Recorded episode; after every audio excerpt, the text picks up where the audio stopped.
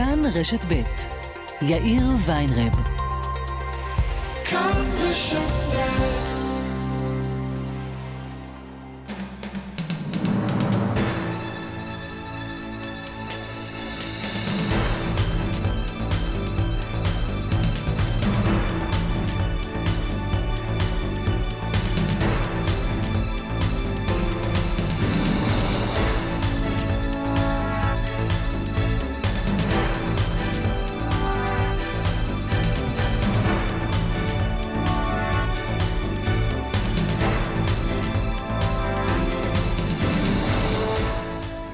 שלוש ועוד חמש דקות כמעט. גדי לבנה ורגעי קסם פינו לנו היום את המקום בעקבות הדרמה בכנסת ואולי גם ברחובות עוד מעט. אנחנו מתקרבים לנקודת מבחן משמעותית. הערב, אולי הלילה, תביא הקואליציה לאישור בקריאה ראשונה את אחד החוקים הכי שנויים במחלוקת, את צמצום או ביטול עילת הסבירות, תלוי את מי שואלים. המשמעות היא שכל החלטת ממשלה, גם אם היא נראית לכם הכי הזויה בעולם, הכי לא צודקת בעולם, אין לכם לאן לפנות. עד היום האזרח הקטן יכול היה לפנות לבג"ץ, והוא זה שהיה מחליט בסופו של דבר אם הממשלה צודקת או האזרח הקטן צודק. וכן, היו מקרים שבית המשפט הפך החלטות ממשלה בגלל שלדעתו הן היו לא סבירות. התומכים בהצעת החוק הזו אומרים, מאה אחוז, זו דמוקרטיה, הרוב שלח אותנו לכנסת, הרוב שלח אותנו להרכיב ממשלה, וכן, מה שנראה לכם לא סביר, נראה לנו סביר ביותר ונראה גם בעיני רוב העם. רוצים לשנות את המציאות? נראה לכם לא סביר? נראה לכם לא הגיוני? תמתינו ארבע שנים ותלכו לקלפיות. החוק הזה מעורר סערה כמובן. עוד מעט נהיה בכנסת, נהיה גם עם הכתבים שלנו שיספרו על ההיערכות של המשטרה לקראת ההפגנות שצפויות לפרוץ עם עילת הסבירות, עם בג"ץ בדרך להיחלשות, אם זה מה שיקרה הלילה במליאת הכנסת. את המשדר עורך גיא קוטב, בהפקה יעל קטנה שקד ורונית גור אריה, טכנאי השידור שלנו, טכנאי השידור שלנו עם חיים זקן ושמעון דוקרקר. אני יאיר ויינרב, אנחנו מיד מתחילים.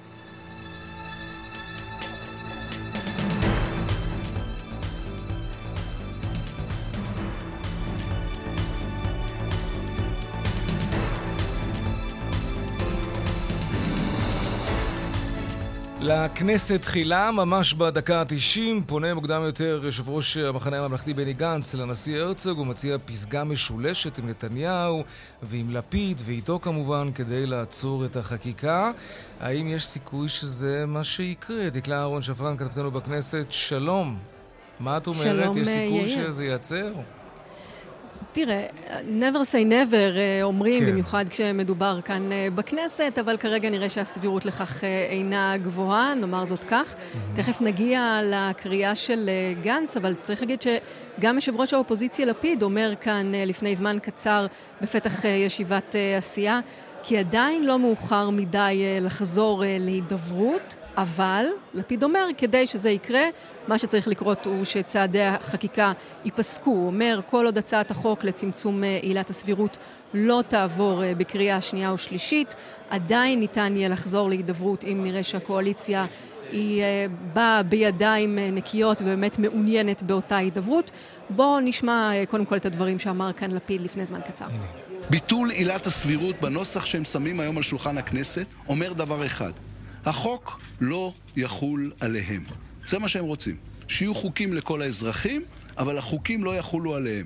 אם הם יעברו על החוק, אי אפשר יהיה לתבוע אותם, ובית המשפט לא יוכל לעשות שום דבר בעניין. אם הם ימנו לתפקידים בכירים עבריינים מורשעים, איש לא יוכל לעצור בעדם. אם הם ייקחו את כספי המיסים שלנו ויעבירו אותם למקורבים שלהם, לא תהיה על זה שום ביקורת, הם יוכלו לפטר את כל שומרי הסף. מהיועצת המשפטית ומטה, להחליף אותם בבובות צייתניות וכנועות שלא יפריעו להם להשחית את המדינה. זו לא עילת הסבירות, זו עילת השחיתות. בקיצור, יש חקיקה, אין על מה לדבר בבית הנשיא. ממש אה, כך, ולפיד אומר אה, כאן, היום הזה יחקק לדיראון עולם, יעמיק את המשבר הכלכלי שאנחנו נתונים בו, ירחיק את, ארצות הברית ויקרע את אה, עם ישראל. כך לפיד לפני זמן קצר, ויושב ראש ישראל ביתנו, חבר הכנסת אביגדור ליברמן, אמר כאן בישיבת עשייה כי הוא קורא לבית המשפט העליון לבטל את החוק לביטול עילת- הסבירות אם וכאשר אה, הוא יעבור, והוא אומר שהוא מתנגד בתוקף לחזרה לשיחות בבית הנשיא. אם לפיד השאיר איזשהו חריץ קטן אה, בדלת, הוא אמר אם החקיקה תיעצר, ליברמן, ליברמן אמר זאת תהיה טעות גדולה לחשוב בכלל אה, לחזור להידברות עם נתניהו, הוא לא כנה ואין מה לדבר איתו, כך ליברמן. שאמר גם, אנחנו נמצאים בפרשת דרכים, זאת ההחלטה החשובה ביותר שבית משפט צריך לקבל, לבטל את החוק הזה אם וכאשר הוא יעבור כאן בסופו של דבר בקריאה שנייה ושלישית. בואו ונשמע עכשיו את הדברים שאמר כאן חבר הכנסת אביגדור ליברמן. קורא לבית משפט עליון לפסול את החוק לביטול עילת הסבירות, גם אם זה עובר בקריאה שנייה ושלישית.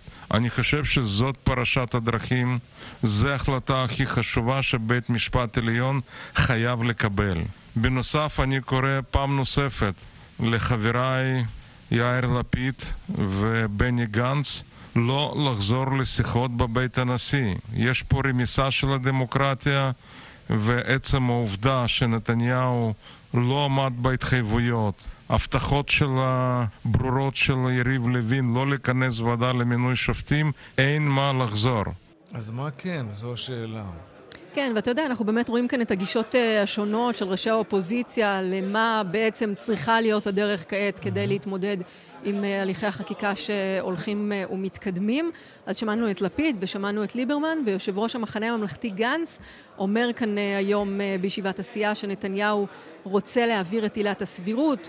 גנץ אומר, בעקבות זה סביר שתיפגע הכלכלה, החברה, הביטחון ייפגע, וכל השאר לא סביר, ומה שעוד לא סביר הוא שבמשך שעות אתמול היה זובור כלפי היועמ"שית, הוא בעצם מתייחס לישיבת הממשלה אתמול, כן. ואמר שהישיבה בעצם באה עם שתי מטרות, להרתיע את אה, היועצת המשפטית לממשלה והמפכ"ל, וגם להכשיר את הקרקע לקראת הפיטורים של גלי בהרב ומיארה. גנץ אמר עוד שהוא שוחח היום עם הנשיא הרצוג והציע לו לכנס ישיבה משותפת שלו, של לפיד ושל נתניהו כדי לבחון עצירה של החקיקה וחזרה להידברות, ישיבה שתהיה עוד היום, כך זה נשמע. נערך זובור ממשלתי ליועצת המשפטית לממשלה שיש לו שתי מטרות. הראשונה, להרתיע את היועצת, המפכ"ל ואנשיהם במילוי תפקידם ולהפעיל לחץ פוליטי למען אכיפה בריונית ולא למען אכיפה שוויונית. והשנייה, להכשיר את הקרקע לפיטוריה של היועצת. זו פגיעה בכינון ישיר בלב התפקוד הדמוקרטי במדינה. זמן רב לא הייתי כל כך מוטרד מבחינה ביטחונית ומדינית. כל הזירות מתערערות ונתניהו ממשיך בשלו. המסר של הנשיא ביידן אתמול יכול בטווח הרחוק להפוך להיות קושי והגבלה על העליונות הביטחונית של מדינת ישראל באזור. ולמרות הכל הוא עדיין מוכן לשבת ולדבר, ובתנאי כמובן שיעצרו את החקיקה שמתוכננת הלילה. ממש כך, ואתה יודע, מרב מיכאלי, אה, יושבת ראש אה, סיעת עבודה, מסתכלת מהצד ואומרת, אני לא מבינה את חבריי שמדברים על אפשרות של חזרה להידברות. כן. היא אומרת, אנחנו, אנחנו בעצם חייבים להילחם בקואליציה בכל הכלים. היא אומרת, לא רק ברחובות צריכה להיות מחאה, אלא כאן אה, בפרלמנט. היא קוראת לחבריה לאופוזיציה לא להגיע להסכמות, לא קיזוזים. היא אומרת, אנחנו חייבים לעשות כאן מאבק פרלמנטרי נחוש, בדיוק כמו שאנחנו בעבודה מדגימים, והיא אומרת, רק מחאה גדולה ונחושה תעצור את החקיקה. מיכאלי אומרת עוד שלמעשה כל ההידברות שהייתה בבית הנשיא שימשה את נתניהו כדי אה, בעצם להעביר את הזמן ולנצל את הזמן הזה כדי לקדם הליכי חקיקה, בעוד הוא אה, לכאורה פונה לשלום, להידברות, כשבעצם כל מה שהוא רוצה הוא רק אה, להמשיך ולהעביר את סעיפי ההפיכה המשטרית כן. לדבריה. בואו נשמע את הדברים שמיכאלי אמרה כאן בישיבת הסיעה. אנחנו חייבים להיאבק בקואליציה הזאת בכל הכלים שעומדים ברשותנו. לא רק ברחובות, לא רק המחאה צריכה לעשות את העבודה, אלא כאן בפרלמנט. כל הכלים הפרלמנטריים שעומדים לרשותנו. אסור לנו להגיע להסכמות, לא קיזוזים, לא שום דבר מאחורי הקלעים. אנחנו חייבות וחייבים, חייבים לנהל מאבק פרלמנטרי נחוש. בחקיקה, במליאה, בפיליבסטרים, בוועדות, בדיוק כמו שסיעת העבודה מדגימה מהיום הראשון של הממשלה הזאת. רק מחאה גדולה ונחושה תעצור את החקיקה הזאת. אנחנו נוכחנו בזה שוב ושוב. הידברות בבית הנשיא רק נתנה לנתניהו לגיטימציה וזמן. כן, טוב, הדברים כן, שלנו ו... מאוד ברורים. הם בוודאי מתנגשים עם, עם הדברים של גנץ, כן. ממש כך. שמענו בעצם את מיכאלי ואת ליברמן אה, מצד אחד, שמתנגדים באופן קטגורי לשיחות, להידברות, הם אומרים אין כאן עם מי לדבר, לעומת אה, גנץ, שנשמע יחסית, אתה יודע, אולי בצד הכי מפויס, אה, וגם לפיד אומר, יש עדיין על מה לדבר אם וכאשר הליכי החקיקה אה, ייעצרו. בתשובה על השאלה שלנו, מיכאלי אומרת, הקווים האדומים של המחאה הם בעצם אה, מחאה לא אלימה, אבל מעבר לכך, כל הכלים אפשריים, כולל אה, שיבוש הסדר, אה, סדר היום הציבורי, כולל כל הדברים שראינו, ואולי דברים שאנחנו נראה עוד שבעצם יחריפו אה, את, אה, את צעדי המחאה, מעבר למה שהיה עד כה ב-27 השבועות אה, האחרונים. אה, שמענו כאן אה, לפני זמן קצר גם את הדברים של יושב ראש הציונות הדתית, בצלאל סמוטריץ', שמדבר על אפשרות של שיחות בבית הנשיא, והוא אמר לא נחזור לקוראלס הזה, לא נחזור לדבר הזה בעצם של שיחות בבית הנשיא, הדיאלוג יתקיים כאן בכנסת, בעילת הסבירות וביתר החוקים. ולגבי ענייני היועמ"שית, סמוטריץ' אומר, הטרמינולוגיה של פיטורי היועצת המשפטית לממשלה היא לא רלוונטית. אנחנו צריכים לעשות שינויים, וכשנגיע לזה אז נעשה אותם. בעצם מתייחס אה, לטענות שהיו לגבי אה, מה שהיה אתמול בישיבת אה, הממשלה. הוא בעצם אומר, אנחנו לא מדברים כרגע, אה, לא אומרים שום דבר שנוגע באמת אה, לסיום עבודתה של היועצת המשפטית כן. אה, גלי בהרב אה, מיארה. סמוטריץ' אמר אה, עוד, לגבי מערכת היחסים של ישראל עם ארצות הברית, לגבי דבריו של הנשיא ביידן אתמול, אנחנו חולקים עם ארצות הברית מטרות משותפות. שיתוף הפעולה שלנו, אומר סמוטריץ', הוא החזק ביותר שהיה אי פעם. בוא נשמע. ראשית, אני מכבד מאוד את נשיא ארצות הברית, את הממשל האמריקאי כולו, ואת ארצות הברית, שהיא באמת בת בריתנו החזקה ביותר, השותפה הנאמנה ביותר שלנו. שיתוף הפעולה היום בין מדינת ישראל לארצות הברית בכל המישורים הרלוונטיים הוא החזק מאי פעם. האויבים שלנו אגב יודעים את זה מצוין, וכן, בין ידידים ובעלי ברית לגיטימי שיהיו גם חילוקי דעות. זכותו של נשיא ארצות הברית להביע ביקורת על המדיניות שלנו, וזה בסדר. זכותנו וחובתנו להמשיך לפעול למימוש השליחות של אזרחי ישראל להגן על עצמנו, להילחם בטרור ולבנות את ארץ מולדתנו. טוב, בוא נגיד שזה לא סתם ביקורת, כן? תגידי, מה, מה עם סיעת הליכוד? יש סיבה שהיא עדיין לא התכנסה? סיעת הליכוד לא התכנסה היום, על סדר היום כרגע עדיין גם לא הודיעו על uh, התכנסות של uh, סיעת הליכוד, וצריך להגיד שבשעה ארבע המליאה כבר uh, אמורה להתחיל את פעילותה אוקיי, ליום תני לנו הזה. לוח זמנים באמת, מתי ההצבעה הצפויה? אז תשמע, קודם כל אה, המליאה תיפתח בשעה ארבע בהצעות אי אמון. אני כן. מניחה שהצעת החוק אה, של אה, צמצום עילת הסבירות, היא ההצעה הראשונה שאמורה לעלות, היא תעלה על סדר היום בסביבות השעה שש וחצי, לאחר אה, דברי הח"כים, התשובות. בערך שלוש שעות לאחר מכן, בין השעה תשע וחצי לעשר, לפי הערכות, צפויה הצבעה בקריאה ראשונה על צמצום עילת אה, הסבירות. למעשה, אה, הקריאה הראשונה כמובן אה, צפויה לעבור. לאחר מכן, הצעת החוק הזאת חוזרת לוועדת החוקה להמשך עבודה לפני הקריאה השנייה והשלישית. ויאיר, אנחנו כמובן מסתכלים לאופק, אל סוף חודש יולי, אז כנס הקיץ מסתיים, וזה בעצם שעון החול של הממשלה להעביר את הצעת החוק הזאת אה, בקריאה כן. שנייה ושלישית. למעשה. עבודת הוועדה אמורה להסתיים עד אז. אנחנו מדברים גם על אפשרות, שומעים גם על אפשרות של ריכוך הצעת החוק הזאת, כך שבעצם היא תכלול בשעות אה, הקרובות את עוד. השרים ואת ראש הממשלה, אבל לא תכלול אה, נבחרי ציבור אחרים, כמו לדוגמה אה, ראשי ערים.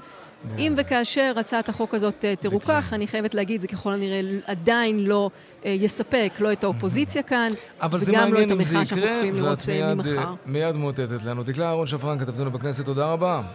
תודה.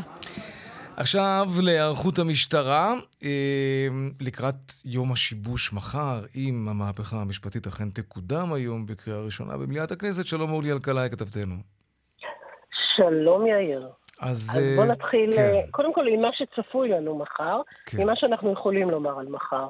משעות הבוקר המוקדמות יהיו פעולות משמעותיות.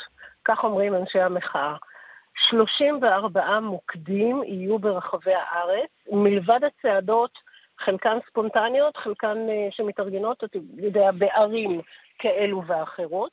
נתחיל עם שבע בבוקר ליד בית המשפט אה, בחיפה, מתוכננת שם אה, מחאה גדולה, אבל מי שינסה מחר בבוקר לעשות את דרכו מצפון לדרום, מדרום לצפון, ראינו את המחאות, כביש החוף, ניסיון לחסום את איילון, אנחנו נראה גם את המחאות בכבישים, בדרכים. יום השיבוש הגדול הולך להיות, עוד לפני שבכלל הגענו לנמל התעופה בן גוריון, ושם אה, שרון עידן אה, ימשיך אה, על מה שאמור להתרחש שם. כנס חירום של מקצועות הבריאות בהובלת החלוקים הלבנים, מחר ב-10 במוזיאון תל אביב. זה מה שהולך, לפחות לפי מה שאנחנו יודעים. אנחנו יודעים גם, כפי ששמענו, על רשת ביג, שאמרה, אנחנו סוגרים, אבל לאחר מכן היא יוצאת עם הודעה שהם עומדים מאחורי ההודעה שלהם, אבל אם יהיו סוחרים שביקשו לפתוח, הם יכולים, מכבדים את רצונם, ובכדי לעודד את הסוחרים להשתתף בשביתה, חנויות שהצטרפו להשבתת המרכזים מחר לא ישלמו שכר דירה על יום זה. אז שמענו על התנגדויות של סוחרים. מלכתחילה, וראינו גם ברשת את הקמפיין הגדול נגד אה, מרכזי ביג, אין ספק שיש לזה גם אה, משמעות, ולכן אה, גם רבים אומרים, אנחנו נפתח את העסק שלנו, ומוותרים על היום הזה של שכר דירה שלא לשלם. באשר למשטרת ישראל, מפכ"ל המשטרה הודיע, לא יהיו חסימות כבישים, אנחנו לא נאפשר לשבש לאזרחים את, את החיים, נעשה הכל כדי שה... צירים יהיו פתוחים, נאפשר מחאה דמוקרטית בלתי אלימה, אה, אבל בלי שיבוש ניסיון חיים. אבל, כמו שאתה מכיר, יאיר, אנחנו לפתע. פתאום רואים אותם נמצאים על כביש החוף ויש חסימה. ולפתע הם נמצאים בכניסה לחיפה ויש חסימה. וכבר מתחיל השיבוש למי שמבקש להגיע לערים או לנסוע אה, בכבישים. המשטרה, אני יכולה לומר לך, יאיר, נמצאת גם בקבוצות הכי הכי הכי סודיות של אנשי המחאה, בכדי, מה שנקרא, אה, ליירט את הכוונות האלו מראש, והמשחק הזה של חתול ועכבר זה בדיוק מה שנראה מחר. ההנחיה היא, כל מפקד מחוז, יש לו, הוא המפקד בשטח, והוא זה שנותן את ההנחיות כיצד כן. לפעול, אה, לפתוח את הצירים ולמנוע את שיבוש החיים. האם נראה שימוש במכתזיות? ככל mm. הנראה שכן. האם נראה את הכוח הסביר שאומרת המשטרה בכדי לפנות עצירים, גם כן. אה, כנראה שנראה את התמונות שחוזרות על עצמם. כן, עם המחאות שעוברות לאחר מכן. ואולי יקפיאו את החקיקה, ולא נראה לא את זה ולא את זה, who knows. והוא יכול להיות, יכול להיות. אורלי אלקלעי. אה, טוב, אנחנו אה, נראה, נחכה, נחכה למחר. אין, אין, אין מנוס מהקלישאה, נחיה ונראה.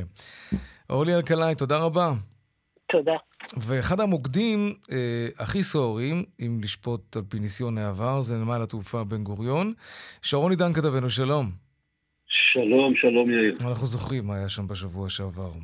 נכון, ולמי שלא זוכר אני אתן תזכורת, בעצם אנחנו מדברים אה, בשבוע שעבר על שש שעות, אפילו קצת יותר, שבנתב"ג למעשה היו שיבושים קשים, גם חסימות של כבישים, גם חדירה של המפגינים בכמה וכמה הזדמנויות אל תוך הטרמינל, טרמינל 3, וכמובן הרבה מאוד אנשים שמגיעים שעות רבות לפני הטיסה, שבע ושמונה שעות, כדי לא למצוא את עצמם מפספסים אה, טיסות. תשמע, שבוע שעבר, אה, שוב אני מזכיר, הסיכום בין המשטרה למוחים היה שההפגנה היא מחוץ לטרמינל, הדבר הזה לא קרה. אני חושב שהאתגר הגדול יהיה לראות מחר האם באמת הם מפגינים את הפגנת הענק שהם מדברים עליה מחר בארבע שם, או שהם עוד פעם נכנסים לטרמינל שלוש, אז זה היה לנו חתים, הפעם שומע גם דיבורים אולי שזה יהיה לאזור הממריאים, שזה יותר מורכב, אה, כל הדברים האלה כמובן אה, מחר, גם ברשות שדות התעופה, וגם כמו שאורלי אלקלעי אה, סיפרה עכשיו במשטרה, כן. תגבור כוחות משמעותי גם בנתב"ג.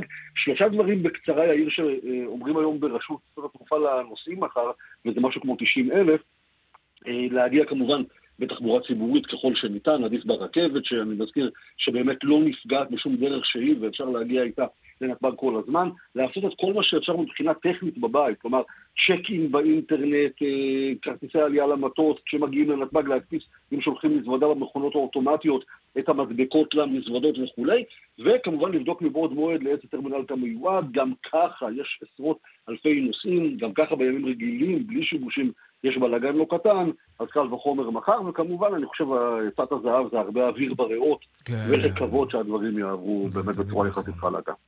שרון עידן כתבנו, תודה רבה. על העדכון הזה לקראת מחר. עכשיו אנחנו יוצאים להפסקת פרסומות קצרה, ומיד אחרי זה אנחנו ממשיכים עם המשדר המיוחד לקראת ההצבעה שצפויה בכנסת על צמצום או ביטול עילת הסבירות והסערה ברחובות שמתכננים מובילי המחאה בעקבות החקיקה הזו. מיד חוזרים. כן, כאן רשת ב', אנחנו חזרנו. אה, משדר מיוחד לקראת ההצבעות בכנסת הערב על אחד החלקים, אחד החוקים המהותיים של המהפכה המשפטית של ממשלת נתניהו. יש במערכת הפוליטית מי שמבקש לעצור הכל ברגע האחרון ולחזור לשולחן המשא ומתן בבית הנשיא, אבל הסיכויים נראים כרגע די קלושים. מובילי המחאה, כוח קפלן, כבר מתכנן את התגובה ברחובות לחקיקה שצפויה הלילה בכנסת על צמצום עילת הסבירות. שלום עורך הדין אה, ירון קרמר, מחאת המילואימניקים, אחים לנשק. צהריים טובים. מה אתם מתכננים? טוב, כמו שאמרנו במסיבת העיתונאים שהייתה ביום חמישי, ככל שהממשלה תמשיך עם המהלכים שלה, אנחנו נמשיך עם הצעדים. ולכן אנחנו כבר מיום, אה, למעשה מאז האירועים אה, ביום רביעי, כן. אחרי מסיבת העיתונאים של ניצב עמי אשד, יצאנו לרחובות, הפעילויות שלנו הלכו והתגברו, ומחר, מחר מתוכנן יום שהוא יום זעם גדול מאוד. אנחנו נהיה בכל הארץ בהמון המון פעילויות, ואני מניח שעוד אלפים ועשרות אלפים יצטרפו אלינו ויביעו את הזעם העמוק שלהם כאזרחים ממה שקורה. מה אתה אומר על הניסיונות של יושב ראש המחנה הממלכתי גנץ להחיות את המשא ומתן בבית הנשיא, בתמורה כמובן לעצירת החקיקה? הלילה. אנחנו לא, אני לא נכנס לשיקולים של ראש המחנה הממלכתי או של יאיר לפיד או כל פוליטיקאי אחר. לא, אבל לגופו של עניין, אם החקיקה תייצר... אני אענה, על שאלה. אני אומר כזה דבר, אנחנו מבחינתנו, הממשלה צריכה לעצור באופן מיידי את כל המהלכים. אמרנו מתחילת הדרך, שככל שתהיינה הסכמות ושינויים מהותיים בשיטת המשטר שלנו, ומה שקורה פה כרגע זה ניסיון לדרוס את הדמוקרטיה. אבל כל שינוי אחר שישמר את הדמוקרטיה, כזה שכולם יוכלו לחיות אותו, כי בסוף אנחנו צריכים להבין שאנחנו עם אחד, אנחנו נראה ונבדוק בדיוק מה מציעים לנו, ולכן, אם מישהו בפוליטיקה הישראלית מסוגל לעצור את זה ולהגיע להסכמות, או חושב שהוא מסוגל להגיע להסכמות ולהביא אותם לעם, יתכבד ויעשה את זה. אנחנו לא ממתינים, לא להסכמה של נתניהו לחזור לבית הנשיא, ולא להסכמה של מישהו אחר. אנחנו פועלים ולא נעצור לרגע עד שהדבר הזה ייפסק. אתה יודע, התומכים בהצעות החוק למיניהן, אלו שמרכיבות את המהפכה המשפטית, אומרים, זו הדמוקרטיה, אתם, אתם המוחים, אתם אלו שלא מוכנים לכבד את כללי המשחק הדמוקרטי. כי, כי אותם, אותם שלחו לכנסת, אותם שלחו להרכיב את הממשלה. אתם רוצים לשנות את המציאות? לא בחסימת כבישים. תמתינו ארבע שנים, תלכו כן, לקלפי, כן. תרכיבו בממשלה, תשנו את הכל מחדש. כן. אני חייב לומר משהו, ומצטער כן. שאני משתמש במונח הזה, אבל שמעתי כבר את הקשקוש הזה, והגיע הזמן להפסיק את הקשקוש הזה. עם כל הכבוד לזה שממשלה נבחרת, ואני חושב שיש ממשלה שנבחרה ברוב קואליציוני, זה בסדר גמור, אני מכבד את זה, וזכותם כן. לנהל את המדינה. אבל לא זכותה של אף ממשלה שתיבחר, לא היום, לא בעוד שנה, לא בעוד ארבע שנים ולא בעוד שמונה שנים, לשנות את כללי המשחק ולהגיד נבחרנו, עכשיו אנחנו יכולים לדרוס את הדמוקרטיה, לחוקק מה שאנחנו רוצים, לעשות מה שאנחנו רוצים, ואתם תעמדו ותסתכלו עלינו. בסופו של דבר, גם מי שמשתמש בטיעון הזה, mm-hmm. יש בו כשל לוגי מאוד בסיסי. נבחרת בדרך דמוקרטית, באמצעות כלים דמוקרטיים. אתה לא יכול היום לבוא ולהגיד, ממחר אנחנו לא דמוקרטיה. הרי אני אומר לכל אותם אנשים כבר הרבה מאוד זמן, נניח שהכנסת הייתה רוצה לחוקק חוק שקוראים לו חוק יסוד הדיקטטורה. יש לנו רוב של 64 חברי כנסת, ולהגיד שהחל מהראשון לשמיני נהפוך להיות דיקטטורה. אז מה היו אומרים לנו אז? אין מה לעשות, נבחרנו, בעוד ארבע שנים תשנו את זה? בואו רגע נהיה רציניים. מה שאנחנו רואים פה כרגע בביטול עילת הסבירות שעומד לקריאה ראשונה היום, זה טיל בליסטי על הדמוקרטיה, לא פחות מזה. זה צעד אחד וראשון בשורה של צעדים. אני חייב לומר משהו, אתמול היינו עדים למופע איומים בישיבת ממשלה, מתקפה משולחת רסן ביועצת המשפטית לממשלה, קריאות לפטר אותה. באמת, אתם לא רואים מה קורה? אנשים לא רואים מה קורה במדינה בימים האלה? האם זה רק איזשהו תיקון קטן? יש פה מתקפה, והמתקפה הזאת תימשך, וצריך להגיד משהו, חברי הקואליציה לא מסתירים את זה. כל בוקר אנחנו שומעים חבר כנסת או שר אחר מצהיר מה הולך להיות, ואנחנו לא נעמוד, לא נתרפס ולא נתכופף בפני המהלכים האלה. תגיד, שאלה ככה לסיום, אה, שאלה קצת דמיונית, אבל, אבל עם אחיזה די חזקה במציאות. נגיד, תיאורטית, המהפכה המשפטית מחוקקת כולה, זהו, זה נגמר, אוקיי? אה, שינוי יהיה רק אם תעלה ממשלת אה, מרכז-שמאל בעתיד ו, ותגלגל את הגלגל אחורה. אם, אם חלילה פורצת מלחמה, גם אז לא תתנדבו, לא תתגייסו? במדינה שהמהפכה המשפטית חוקקה עד הסוף? אני, אני רוצה לומר לך זו שאלה מצוינת. ויש לי גם כתובת נהדרת לשאלה הזאת, קוראים לה יואב גלנט, שר הביטחון. אנחנו ביום שבת הגענו לעמיקם, אני רוצה לומר לך, מחזה מרגש ומדהים של למעלה מעשרת אלפים איש שהגיעו עד שעה שלוש לפנות בוקר ליואב גלנט במושב עמיקם כדי להעביר לו מסר אחד. והוא? האחריות על ביטחון המדינה היא לא עלינו. אל תגלגל עלינו את האחריות. אני בכל זאת רוצה שאתה תענה לי. ואני עונה, ואני אענה לך. בהנחה שלא תהגר מפה כי לא תרצה לחיות במדינה כזאת, בהנחה שאתה לא... עדיין כאן מחכה בסבלנות לבחירות הבאות כדי לשנות את המציאות. אתה חי כאן. המדינה היחידה... האם לא אתה עדיין תיקח חלק במאמץ, במאמץ מלחמתי אם תתרגש עלינו מלחמה, וזה לא תסריט דמיוני. מלחמה, כשתהיה מלחמה כן. על קיום מדינת ישראל שתסכן אותי ואותך ואת המשפחות שלנו. כן. קשה לי לראות אדם במדינה הזאת שלא יתייצב. אבל אני חושב אוקיי. שאנחנו לא נגיע למצב הזה, כי אני חושב שעוד הרבה לפני זה יקרו עוד הרבה מהלכים. אבל אני חושב, וברשותך, שני משפטים אחרונים, ואני יודע שאנחנו ברדיו. צריך להבין משהו. האחריות בסופו של דבר למה שקורה בגזרה הביטחונית היא על שר הביטחון. שר הביטחון יודע בדיוק, ואני אומר לך, אנחנו שומעים את הקולות של המילואימניקים, אנחנו מבינים את רחשי הלב, ואני מאוד מאוד מציע, אנחנו נמצאים ברגע שקורע אותנו מבפנים, אותי ואת החברים שלי. אל תעמידו את אנשי המילואים שנתנו ונותנים את החיים שלהם גם ברגעים אלה להגן על ביטחון מדינת ישראל. גם כן. עכשיו מאות ואלפי אנשי מילואים. אל תעמידו אותנו במבחן הזה ואל תקראו את החברה הישראלית לגזרים. יש משהו שמחבר את כולנו, ואני אומר את זה מדם ליבי. ומה שחיבר את כולנו לאורך כל מערכות ישראל היה הלכידות שלנו.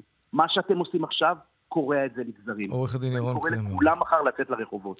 עורך הדין ירון קרמר, מחאת המילואימניקים, אחים לנשק, תודה רבה. תודה, תודה לך. ושלום לאלון שוורצר, ראש אה, אגף מחקר ומדיניות בתנועת אם תרצו, אהלן. שלום, צהריים טובים. תגובתך לדברים המאוד נוקבים וקשים של עורך הדין קרמר. תראה, אני חושב שכל מי ששמעתי רק אומנם את סוף דבריו, צריך אה, להזדעזע מחוסר ההבנה של דמוקרטיה מהי. הוא חושב שעל ידי אה, שליחת איומים ונקיטת אלימות אפשר לקבוע פה איך דמוקרטיה תתנהל, אני חושב לא, שזה לא לעניין. לא, אני לא חושב ששמעת קריאות לאלימות. או, קריאה לסרבנות, ההפגנות של אחים לנשק לא, הם בין ההפגנות האלימות. הוא היה מאוד מאוד זהיר. שיש. הוא מאוד זהיר בדבריו, אבל בשטח רואים את זה. כן, אנחנו זוכרים איך הם באו לפורום קהלת, חסמו שם בטלטליות, תקפו שם נשים שהיו בתוך המשרד ופחדו לצאת החוצה. לא, אתה, כלומר, אתה, אתה יודע שמדובר לא, באמת בקומץ אנשים, זה לא משהו שמאפיין. זה מאוד יפה, אני גם מילואימניק, עושה מילואים 20 כן. ימים בשנה, 30, קוראים לי, אני בא. שנה שעברה, בזמן שהממשלה, אה, כן, העבירה שטחים של ישראל ללבנון, למרות ש... כן, ולא הביאו את זה לכנסת, כן, הרי לא היה צריך להעביר לכנסת, אני באתי למילואים, אני לא איימתי בסרבנות כמשהו שממשלה שלא בחרתי בהפתעה. אבל לא, תגיד, אבל כאדם, כאדם אידיאולוגי, הוא פשוט, אלון. הוא פשוט להרוס את הדמוקרטיה, באמת, זה הרס הדמוקרטיה. רגע, אנחנו עוד נגיע לזה. לא, לא, אוקיי, בוא נגיע. אפשר להתווכח על זה, אתה אדם גם כן מאוד אידיאולוגי. אתה לא מצליח להתחבר לקבוצה כל כך גדולה, ובאמת, אנשים שהם מלח הארץ, שהעניין הזה בוער בנשמתם. זה בסדר שאתה חושב שהם טועים. יכול להיות שבכלל הכל פיקציה. לא, אבל אתה רואה את לא האמונה היוקדת, אתה רואה שהם ממש מאמינים, שהם חוששים שהמדינה הזאת עומדת לשנות את פניה. אתה לא מצליח להתחבר לזה?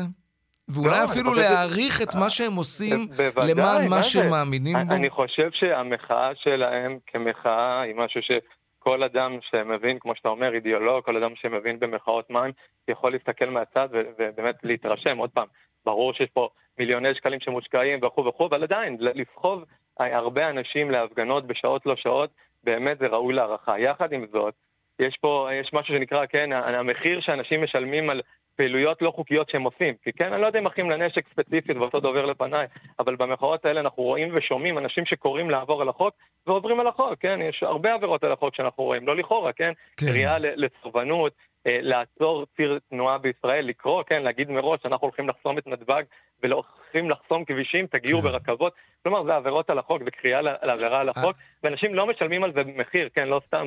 אנחנו כן. הולכים אה, היום בתנועת אם תרצו להפגין בשעה שש מול היועצת המשפטית, כי מבחינתנו האכיפה הבררנית הזאת שקיימת היום, וזה שאין חוק שווה לכולם, ואין היום חוק שווה בכולם במדינת ישראל, היא, כן, אומרים לנו שיש קץ הדמוקרטיה. לא, שאין חוק שווה לכולם ולא כל אחד במדינה יודע מה, אולי יוגש נגדו כתב אישום, היא הבעיה הדמוקרטיה. בוא באמת רגע נתייחס ספציפית ליועצת המשפטית אה, לממשלה, גלי בהרב מיארה. מה אתם רוצים ממנה? מה היא עשתה? אני יכול להבין את המחאה שלכם, את הטענות שלכם כלפי המפגינים שחוסמים כבישים, סותמים את נתב"ג, מאיימים בסר... 100% סרבנות וכולי. היועצת המשפטית לממשלה, מה העניין איתה? אתה יכול לזקק לי את זה? כי זה קצת הלך לאיבוד בתוך הציטוטים שיוצאים מישיבות הממשלה והרבה מאוד פוליטיקה מסביב. במה היא מפריעה לכם? אני חושב, כן, כן, היועצת המשפטית לממשלה היא זו שאמורה לעזור לממשלה או בכלל להתוות דרך אה, לשלטון חוק.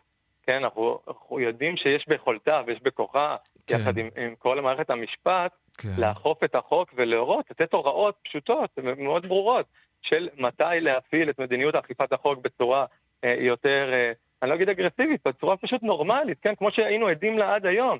אבל ברגע שהיא, שוב, הציטוטים, כמו שאמרת, יוצאים, הם נכונים או לא. רגע, לא, לא כן, הבנתי. שהיא אומרת שהפרה... הבעיה שלכם עם היועצת המשפטית לממשלה, שהיא מאפשרת לאותם מאות אלפי מפגינים, שבוע אחרי שבוע, כבר חודשים ארוכים, בין היתר לחסום כבישים, לסתום את נמל התעופה בן גוריון, לאיים בסרבנות, לא, לא, לא כל כך הצלחתי להבין. לא, איך היא קשורה לזה? מה זה היא קשורה? היא, היא, היא לצערנו הרב... מה היית מצפה? שהיא תגיד שמי שמאיים בסרבנות ייכנס לכלא? שמי שחוסם כבישים ייכנס לכלא? מה היית מצפה? לא, לא כולם, חלילה, כמובן יש משטרה בתווך, אתה יודע. אבל ברור, אבל מי שמנהל את המדיניות, בוא נראה, הנה, היום בערב. למה יואב קיש היום הפגינו לו מחוץ לדלת הבית, כן, הסרטונים, בשעה 5.50, בניגוד לחוק, אסור להפגין בשעות כאלה. אוקיי, ומה זה קשור ליועצת המשפטית לממשלה? אישור, אישור להפגין מול היועצת המשפטית, הרחיקו אותנו מ-300 מטר משם, מה זה מה זה קשור? זה המדיניות שיוצאת ממנה, היא, כן, מספר אחד, הרי הרפורמה שביקשה קצת אה, אה, להחזיר את המנגנון של היועץ המשפטי כשמו כן הוא לייעץ, אה, היא עוד לא, לא, לא עוד לא הצלחתי להבין כל כך מה, לשים את האצבע בדיוק על מה היא בדיוק מפריעה לכם. אוקיי, טוב, אנחנו לא, לא שכל נצליח בן, להבין בן אדם את זה. סביר שמסתכל ורואה כיצד היועצת המשפטית לממשלה לא, לא הצלחתי להבין, תן לי דוגמה אחת שאני אבין למה צריך לפטר אותה. אתמול שמירי רגב אמרה תפטרו אותה, למה? מה היא עשתה? היא לא עוזרת, כן, הנה יריב לוין הציג את זה, היא לא, נו. הוא ביקש תזכיר לחקיקה שלו, היא לא מעבירה לו, היא לא מסייעת לממשלה, שזה התפקיד של היועץ המשפטי לממשלה, היא לא יועץ המשפטי נגד מדיניות הממשלה, היא אמורה לעזור לממשלה, וברגע שהיא לא עושה את תפקידה, היא מועלת בתפקידה, וזה מה זה תפקידה? היא נבחרי ציבור שלנו, הממשלה שלנו, של כל מדינת כן. ישראל. ברגע אוקיי. שהיא לא מוכנה לעזור, וההפך, היא פועלת כמי ששמה מקל בגלגלים. מה זה, אוקיי. שהיא אומרת שיש ניגוד עניינים, כי אסור לעסוק לממשלה אבל זו דעתה, היועצת המשפטית לממשלה. בסדר, אבל, אבל היא יכולה לעסוק, כן, ביועצת המשפטית לממשלה, לה אין ניגוד העניינים? טוב, כן, תגיד, אלון, לגופו של עניין, כי- שאלה כי לסיכום. זה אבסורדי שאנחנו בסדר. חושבים שהיועץ המשפטית לממשלה אוקיי. הוא מעל החוק. הוא מלאך שבא שם השמיים. אלון שוורצר, אה, אני חייב כן. לשאול אותך משהו. את- אתה לא חושש, אה, למשל, אתה יודע, בחסות מה שנקרא כוח הרוב, התקבלו בממשלה כלשהי, אתה יודע מה, אפילו ממשלה דמיונית, החלטות בלתי סבירות, אה, אתה יודע, אתה כאזרח, היית רוצה שתהיה לך איזושהי כתובת אחרונה בהחלט, לפני שאתה נאלץ להרכין את ראשך, לפני שחוק נכנס לספר החוקים ומשנה את חייך מן הקצה לקצה. הרי על זה הוויכוח היום מול עילת הסבירות. האזרח הקטן רוצה לדעת שהממשלה, כשהריבון מקבל החלטה, הוא לא אוהב אותה, יש לו לפחות כתובת אחת אחרונה לפנות אליה ולהגיד, זה לא סביר. למה לקחת לו את זה? תסביר לי. את ההיגיון. אבל אף אחד לא לוקח, זה, זה בדיוק לוקח הניסיון בחצי. ה-. אלון שוורצר? את האזרח הקטן זה עריצות המיעוט ולא עריצות הרוב. כי בסוף עריצות אה, המיעוט, שזה מה שמנסים לעשות בימים האלה, וזה גם מה שבית המשפט העליון לקח כן. על עצמו, כן? שהוא דן למשל בעתירה האם ראש ממשלה, אה, נתניהו יכול כדי לכהן כראש ממשלה, למרות שהחוק מתיר לו, אבל בית המשפט לא גלגל את העתירה הזאת, הוא אמר אני אדון בה.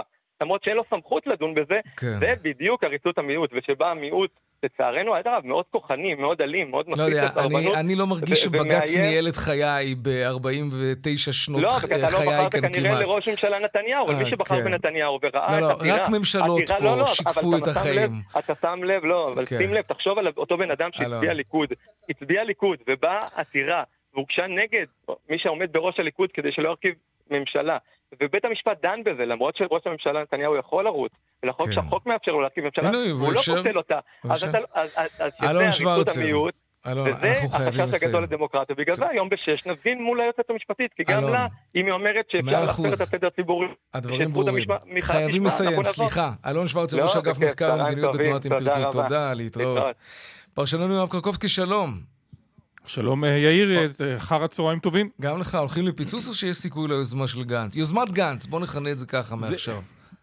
אני הייתי אומר זאת יוז, יוזמת גנץ, אבל אני רוצה גם להתייחס לדברים שאמר יאיר לפיד. כן. יאיר לפיד, גם הוא בישיבת הסיעה למעשה פתח את הדלת. נדמה ששני האישים, ראשי האופוזיציה, גם בני גנץ וגם יאיר לפיד, קיבלו איזושהי פנייה, כנראה לא רשמית, אולי כן רשמית, מנשיא המדינה יצחק הרצוג, ולפי הפנייה הזאת בעצם אה, מבקשת מהם להשאיר את הדלת אה, לחידוש השיחות בבית הנשיא פתוחה. גם יאיר לפיד אמר דבר שמאוד לא מאפיין אותו. הוא אמר, אם החוק הזה לא יובא לקריאה שנייה ושלישית במליאת הכנסת, גם לאחר הבהרתו בקריאה ראשונה, אנחנו מוכנים לחזור לבית הנשיא. קריאה מאוד מעניינת, אבל שים לב מה אומר גורם מאוד מאוד בכיר אה, בקואליציה במהלך סוף השבוע האחרון. ההערכה היא שנתניהו לא יקרא לחזרות, לחזרה לשיחות בבית הנשיא, גם לאחר הקריאה הראשונה. אנחנו לא נפסיק פעם נוספת את החקיקה. רוצים לדבר? בואו לדבר. תוך כדי חקיקה. זה המסר שהוא מועבר בסוף השבוע אה, לאנשי האופוזיציה. ועוד אומר אותו גורם בכיר, אין עילת סבירות לחזור לשיחות בבית הנשיא, אם אתה רוצה אה, למסגר את זה אה, במסגרת החקיקה. בדיוק. זאת אומרת, אה, מבחינת הקואליציה, השיחות האלה רק יצרו עיכובים בדרך למימוש משהו מהרפורמה. ברור ליריב לוין ולשמחה רוטמן, ובראש ובראשונה לבנימין נתניהו, שהרפורמה, ההפיכה המשפטית, כפי שהוצגה בינואר, לא קרובה למה שהולכים לחוקק עכשיו, וכל מה שיהיה זה אה, אה, אמצעים מרוככים הרבה יותר, או הצעות חוק מרוככות הרבה יותר, כן. אבל מבחינת אה, אה, אה, עכשיו חזרה לשיחות בתמורה להקפאת חקיקה, זה דבר שבסביבתו של יריב לוין דוחים על הסף, וגם אפילו גורמים המקורבים לבנימין נתניהו, למרות הדברים המאוד קשים ששמענו אתמול מביידן. יש שני דברים שמרתיעים את נתניהו אה, גם מפני הדחת היועצת המשפטית לממשלה וגם קידום הרפורמה אה, באופן יותר אה, משמעותי ממה שהיה כן. עד עכשיו, זה ההפגנות ברחובות. החשש מסגירת נתב"ג פעם נוספת, וכמובן הרצון להגיע לוושינגטון, מה שאתמול התברר כהזמנה שהולכת ומתרחקת וקרובה מאוד מלהתקרב, זאת אומרת, אה, ורחוקה מאוד מלהיות אה, אה, מהלך שצפוי מעבר לפינה. ממש לא. הנשיא ביידן הבהיר, אני לא מזמין את נתניהו, אני מזמין את הרצוג. מסר שצריך להגיע ישירות ללשכת ראש הממשלה, אני חושב שהמסר הזה הגיע. יואב קרקובסקי, פרשננו הפוליטי, תודה רבה. תודה רבה, יאיר. אנחנו נצא עכשיו להפסקה, מיד אחרי זה נחזור עם, משדר, עם המשדר המיוחד שלנו לקראת החקיקה הלילה על צמצום עילת הסבירות וההפגנות שמתוכננות בתגובה. מיד חוזרים. חזרנו, אנחנו מתקרבים אל השעה ארבע. השר ברקת פגש היום את המחאה מקרוב, זה היה בכינוס של איגוד החברות הציבוריות, הם צעקו לעברו בושה, המשטרה פינתה אותם. דנה ארקצי, כתבתנו הכלכלית, שלום. כן, אה, ש... כן, שלום יאיר. אז נכון, שר הכלכלה אה, מגיע היום לבורסה לניירות ערך בתל אביב, לכנס אה, של איגוד החברות הציבוריות. הוא מתקבל בקריאות בחוץ של אה, מפגינים אה, אה, אה, נגד הרפורמה המשפטית, בקריאות בושה. הוא נכנס פנימה אל תוך אה, האולם, אה, מגיע לשאת דברים, הם גם נכנסים פנימה, מנסים לא להפריע לו ולא לתת לו אה, לדבר. אה, ובואו נשמע את הקולות. אני חושב שיש גם אנשים שרוצים לשמוע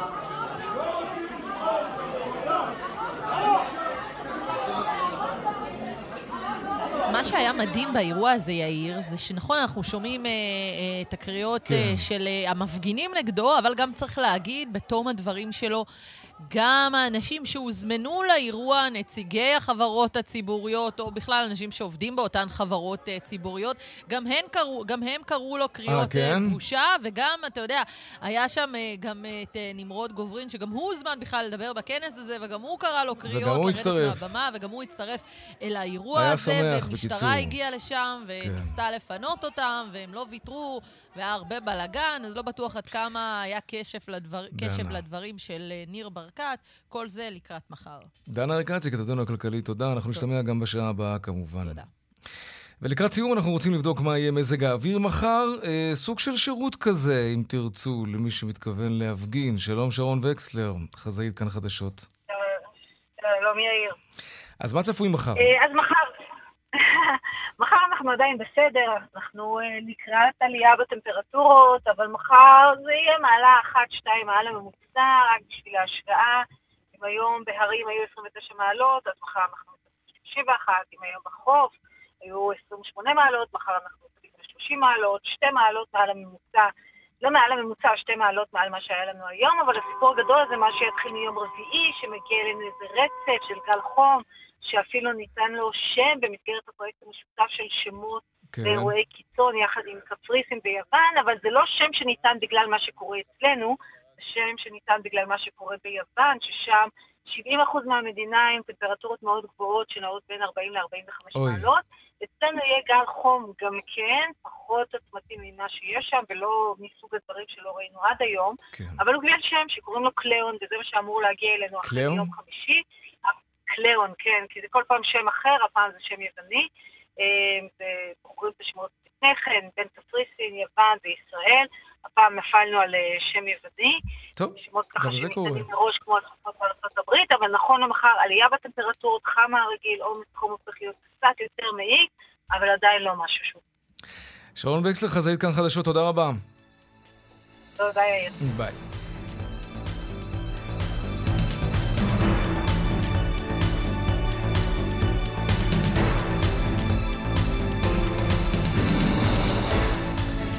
טוב, אנחנו סיימנו את השעה הראשונה שלנו. השעה השנייה תהיה צבע הכסף, כלומר כלכלה וגם אירועי היום, כמובן. לקראת ההצבעה, הלילה, על ביטול או צמצום עילת הסבירות, תלוי כמובן, אמרנו כבר, תלוי את מי שואלים. זה אחד החלקים המהותיים במהפכה המשפטית. את המשדר ערך גיא קוטב, בהפקה יעל קטנה שקד ורונית גור אריה, טכנאי השידור שלנו חיים זקן ושמעון דוקרקר, אני יאיר ויינרם, מיד חוזרים אחרי חדשות השעה ארבע.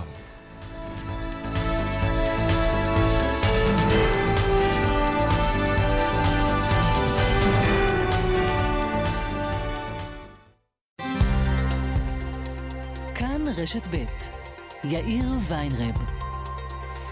כאן רשת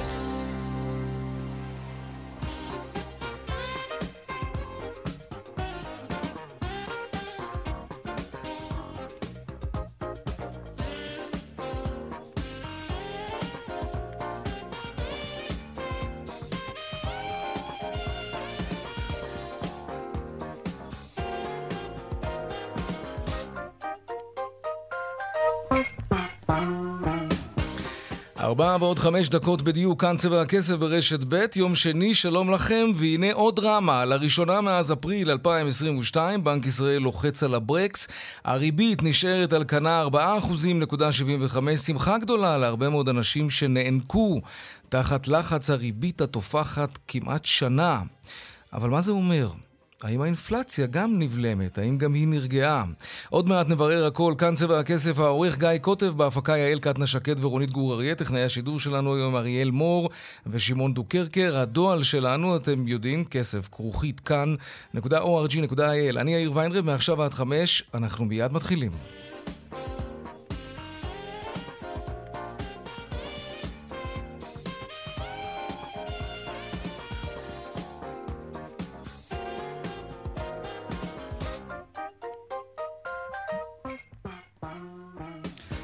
כותרות צבע הכסף ליום שני, אז בראש הכותרות כמובן בנק ישראל לוחץ על הבלמים, הריבית נשארת כפי שהיא, 4.75%.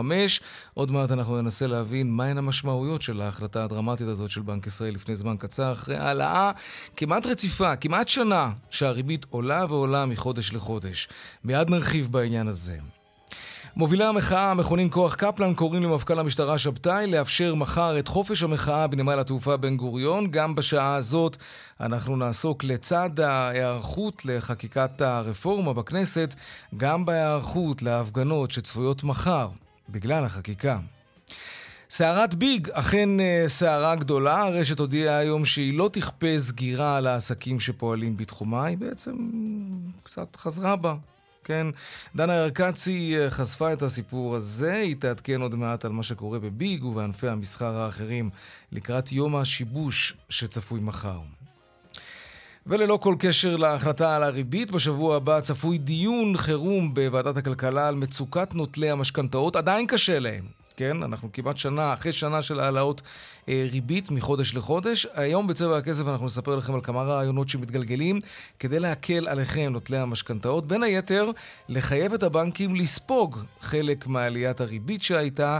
האם זה בכלל אפשרי לכפות על הבנקים דבר כזה? נשאל את השאלה הזאת. ושוק הנדל"ן ממשיך אה, את עידן הקרח, שוב ירידה חדה במספר הדירות שנמכרו, הפעם בחודש מאי. מה יהיה? לא מוכרים, לא מורידים מחירים. אולי זה שהריבית עכשיו נבלמה, אולי, אולי זה מה שיכניס חמצן לשוק הנדל"ן. נראה. והאם אנחנו יכולים להיפרד מהמותגים המוכרים והאהובים עלינו? כולנו יודעים שאם ניפרד מהם, כן, אנחנו נהפוך את החיים שלנו ליותר זולים בעידן יוקר המחיה. אז למה לא כולם עושים את זה? שאול אמסטרדמסקי התנדב לנסות, ומהיום בחדשות הערב בכאן 11 סדרת כתבות חדשה על הניסוי הגדול, המדריך לגמילה מהמותגים. שאול יהיה כאן איתנו עוד מעט בעניין הזה, והדיווח משוקי הכספים לקראת סוף השעה. דיווח מעניין היום, לנוכח אה, בלימת הריבית. אלה הכותרות, כאן צבע הכסף, אנחנו מיד ממשיכים.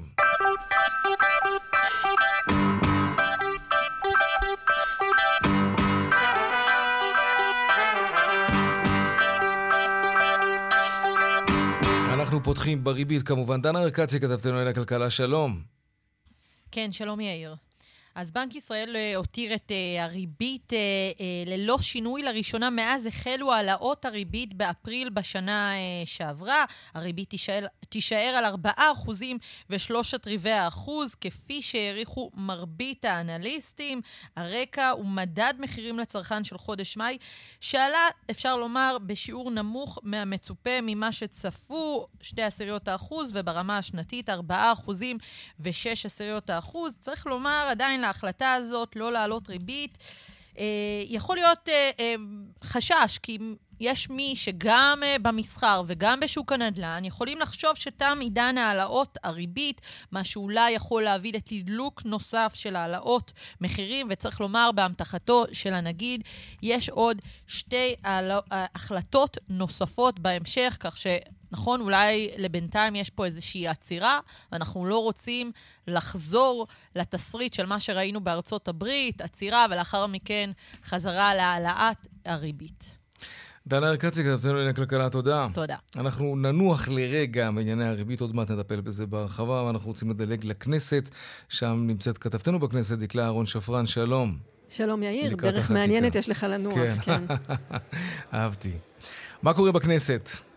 אז תשמע, מליאת הכנסת אה, נפתחת אה, בשעה זו, על סדר היום תחילה הצבעות אה, אי האמון, לאחר מכן הצעת החוק לצמצום עילת הסבירות צפויה לעלות כאן במליאה בעוד כשעתיים, שעתיים וחצי, אם ניתן להעריך כך. הצעת החוק תעלה כאן בקריאה ראשונה, ונזכיר, לאחר שהיא צפויה בעצם להיות מאושרת כאן, היא תחזור לוועדת החוקה לעבודה לקראת הקריאה השנייה והשלישית. כשסדר היום הוא כזה, כש, שכנס הקיץ מסתיים בסוף חודש יולי, הליכי החקיקה למעשה אמורים להסתיים uh, עד אז. יאיר, אנחנו uh, שמענו היום כאן uh, אחר הצהריים בכנסת בישיבות הסיעה את יושב ראש האופוזיציה לפיד אומר, עדיין אפשר לחזור לנשיא. לפיד אמר בפתח uh, ישיבת הסיעה ביש עתיד, עדיין לא מאוחר מדי לחזור להידברות. כל עוד הצעת החוק לצמצום עילת הסבירות לא תעבור בקריאה שנייה ושלישית, אם צעדי החקיקה ייפסקו, ניתן יהיה לחזור uh, להידברות. Uh, יאיר, אנחנו שמענו גם את uh, יושב ראש המחנה הממלכתי גנץ, שאמר שהוא פנה לנשיא ואמר לו, אני קורא לך לכנס אותי, את uh, לפיד ואת, נתנה, ואת נתניהו יחד היום, לפני uh, שהצעת החוק uh, עולה במליאה, כדי uh, לדון, כדי לחזור להידברות לפני שהחזרה לאחור תהיה קשה. כלומר, אנחנו בעצם, יאיר, יכולים לדבר על לפיד וגנץ, ראשי האופוזיציה, שמצידם לא פוסלים אפשרות של חזרה להידברות מול נתניהו. מולם שמענו כאן את ליברמן ואת מרב מיכאלי, כשהם באים ואומרים קטגורית, אנחנו חושבים שזאת תהיה טעות לדבר עם נתניהו, בכלל לחזור אה, לאיזשהו הלוך, הליך של הידברות, מכיוון שהוא לא יהיה כנה מצידו, ואנחנו בעצם צריכים לחזור אה, למחאה מהצד שלנו, מהצד אה, הפרלמנטרי. למעשה, יאיר, מה שאנחנו uh, צפויים לראות כאן uh, בזמן הקרוב הוא העבודה במליאה, הצעות אי האמון, הצעת החוק של עילת הסבירות, לאחר מכן הצעות חוק uh, אחרות.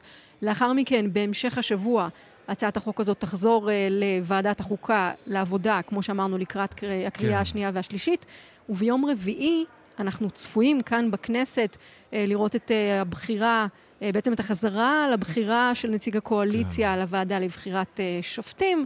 את זה נשאיר לעוד יומיים, כרגע הדרמה הזאת כאן כן. ממש בעיצומה, יאיר.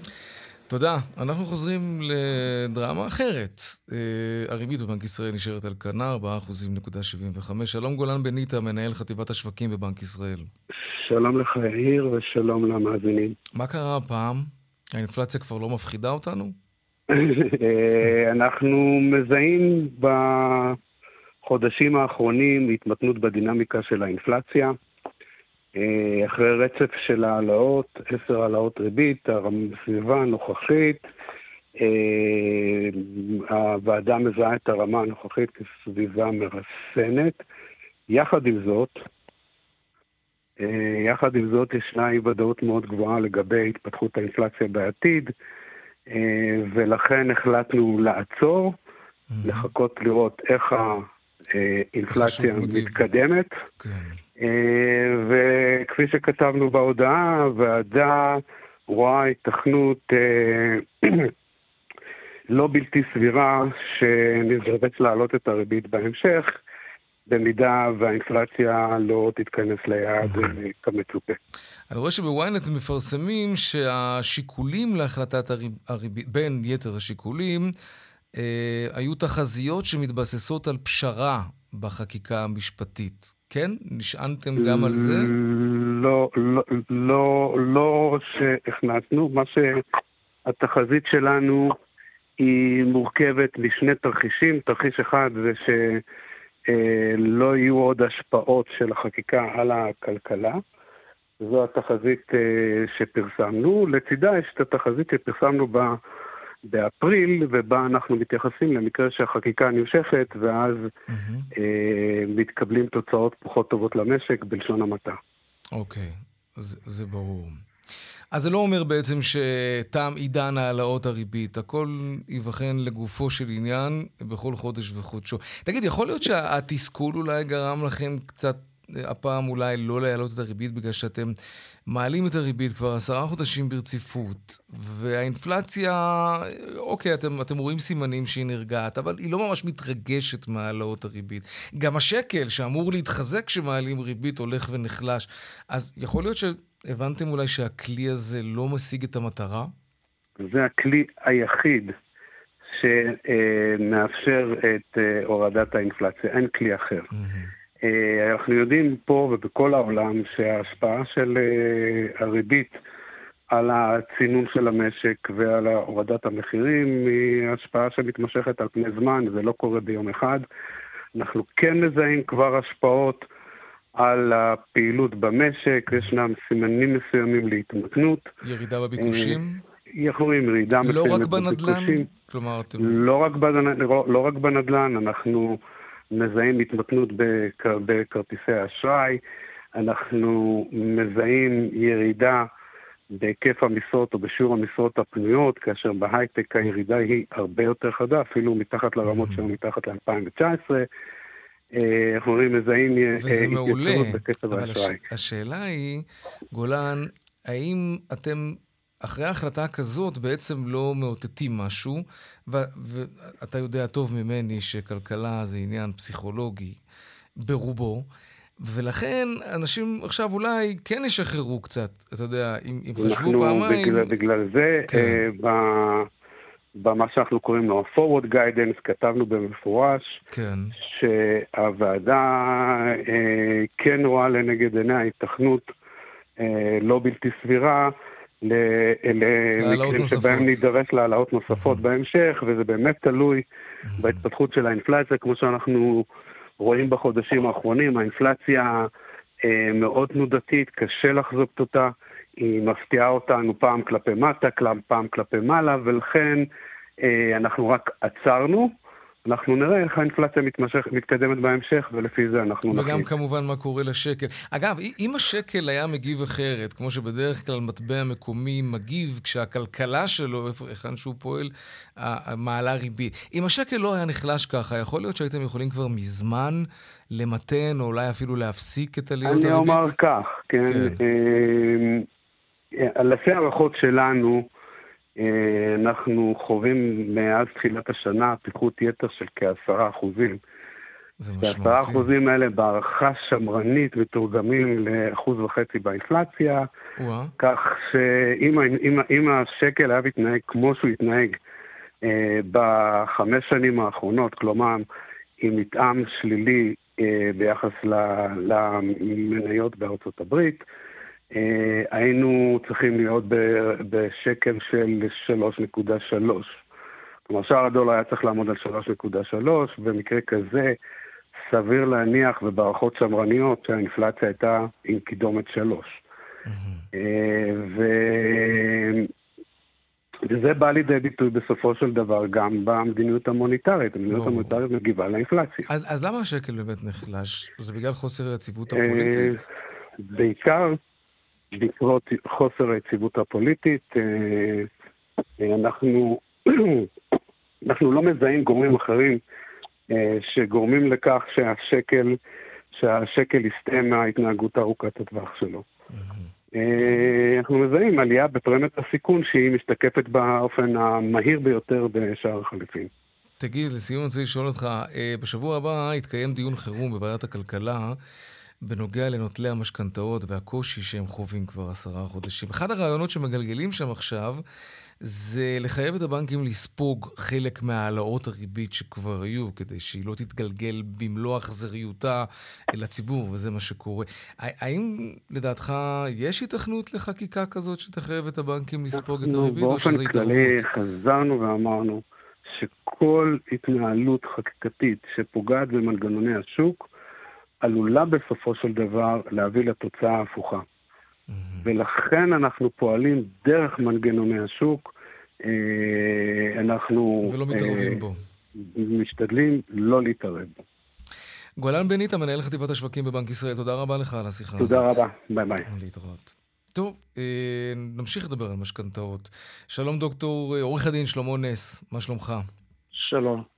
אולי ההתייחסות שלך למה שאומר גולן בניטה מבנק ישראל עכשיו לאחד הרעיונות שנדמה לי אתם מגלגלים אה, לחייב את הבנקים לספוג חלק מעליית הריבית. הוא לא אהב את זה, ואני מניח שהוא לא דיבר בשם עצמו, אלא בשם בנק ישראל. בוא, בוא נאמר רגע משפט מקדים. כן. כשהוא אומר אני משאיר את הכל לכוחות השוק, אבל הציבור כורע תחת הנטל של תשלומי המשכנתאות בחודשים האחרונים, וכל כל אחד משלם אלף, אלף חמש מאות, אלפיים שקל יותר כל חודש, כן. וזה לא בשיקול דעתו לקנות גבינה כזאת או לא לקנות גבינה כזאת, אלא זה יורד לו מחשבון הבנק, זה יוצר מחנק כלכלי, וכוחות השוק לא פותרים את הבעיה הזאת, זו עובדה. זה בעצם ולכן- יוצר סוג של כשל כשאנחנו נמצאים בסיטואציית קיצון כזאת.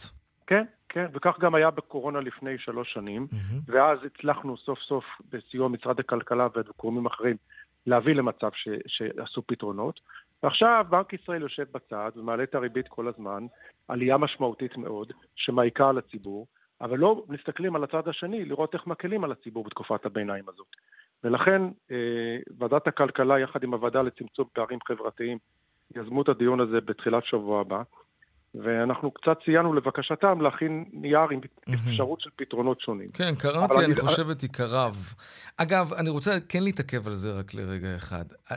אז אתם בעצם ממליצים ממש להתערב לאיך שהבנקים מנהלים את ענייניהם העסקיים. אתם בעצם לא, אומרים, לא, תהיו לא, סוג לא, של. לשכת הסעד. זה שהעלו ריבית, אה, אל תגלגלו את זה הלאה. לא, הרי גם להם הכסף עולה יותר, אתה יודע. לא אני שאני לה- מסנגר עליהם חלילה, לא זה העניין. רק אומר, כן. גופים עסקיים, בטח פרטיים, או, או, או לא בדיוק פרטיים, אבל ציבורים שנשלטים בידי הציבור, לא, הממשלה כמובן, הם לא אוהבים שמתערבים להם בדבר הזה. אז, אז בוא, נ- בוא נעשה רגע סדר. זה לא כמו שנאמר על, קודם על ידי הדובר הקודם, אין פה שום תיקון חקיקה, אין פה שום התערבות חקיקתית. יש פה בעיקר 90% מהדברים זה רגולציות והוראות של בנק ישראל, או התנהלות של הבנקים עצמם. עובדה היא שבנק הפועלים שלוש פעמים בעליית הריבית בחודשים האחרונים, לא העלה את הריבית ללוקחי המשכנתאות בבנק. זאת אומרת, אפשר. גם ראינו את הרווחים של הבנקים, אפשר אם רוצים גם לבוא לקראת הציבור. אפשר, אפשר לבקש את זה, אפשר ליזום את זה, כמו שהנגיד התערב וביקש שייתנו ריבית על, על היתרות זה לא ממש עזר. אתה יודע. אני יודע, אני יודע, אני לכן אני אומר שאני חושב שיש דברים שאפשר לפתור אותם, אבל 90% מהדברים שאנחנו דיברנו עליהם ומדברים עליהם הם דברים של רגולציה של בנק ישראל. זה לא תיקון חקיקה, זה לא, זה לא משהו דומה לזה, זה פשוט שינוי בכללי הרגולציה, ואגב, הופתענו לדעת שהבנקים עצמם מאוד מבקשים את זה, מאוד רוצים את זה, גם הם מוטרדים שמיליוני הלקוחות שלהם מתקשים לעמוד בתשלומי המשכנתה ונכנסים למחלק כן. אשראי. נכון, זה גם צריך לקחת את זה כמובן בחשבון. תשמע, אה, ביום ראשון, לא, לא ביום ראשון, מתי בעצם הדיון הזה בוועדת יום הכלכלה? ראשון, יום ראשון הקרוב. אה, ביום ראשון הקרוב. בואו נדבר אחרי שתציגו את נייר העמדה שלכם שם, אנחנו כמובן נהיה שם גם עם אה, מצלמות ומכשירי הקלטה, נראה את התגובות של חברי הכנסת ונדבר אחרי זה שוב. מה אתה אומר? אני, אני, אני, קודם כל זה בסדר, אני גם חייב לציין שני דברים. אחד, הנחנו 17 אפשרויות שונות על השולחן, מתוך ראייה שיבחרו מה שרוצים. העיקר התוצאה.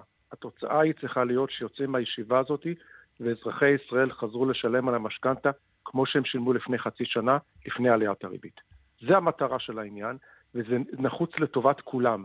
גם הציבור, גם המדינה וגם הבנקים, והבנקים לפחות מבינים את זה, ורוצים שיצא פתרון. הראשונים לחתום על זה, כמובן כל מי שיש לו משכנתה. דוקטור עורך הדין שלמה נס, תודה רבה לך.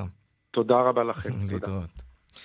שוב שלום, דנה ארקצי, כתבתנו לענייני כלכלה. שלום, אה, יאיר. כן, אז ביג עשו חתיכת סיבוב פרסה, לא? אחרי הביקורת אה, אתמול, גם אה, מצד אה, אנשי ימין, והאיומים, קריאות כן. לחרם, אחרי זה ראינו ביקורת מצד הסוחרים עצמם, שזועמים על כך שמחליטים עבורם באופן חד צדדי על סגירת החנויות. גם היה היום הפגנה מול הבית של מנכ"ל ביג חי גליס.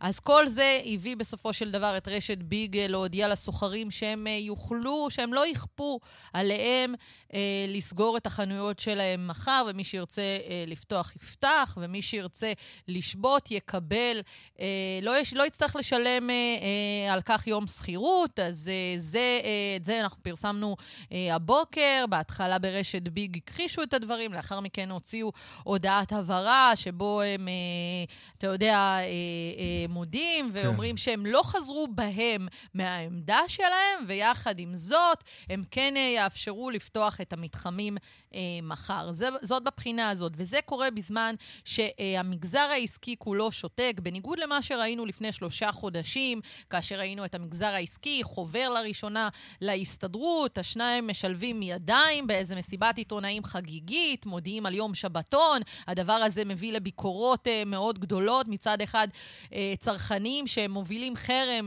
נגד אה, רשת פוקס בבעלות אראל ויזל, עם כל מיני סרטונים, ומראים איך כן. הסניפים של פוקס ריקים, ופתאום עכשיו אנחנו רואים את רשת ביג יוצאת בהודעה כזאת, אולי כנראה הם חשבו שאח, שאחריהם אנחנו נראה עוד הודעות על עוד אה, חברות שמודיעות על השבתה, אבל פתאום אנחנו רואים דממה בעזריאלי, בקניוני עופר, אף אחד לא מוכן להתבטא על כך באופן פומבי. זה מה שקורה לקראת מחר. בינתיים אנחנו רואים...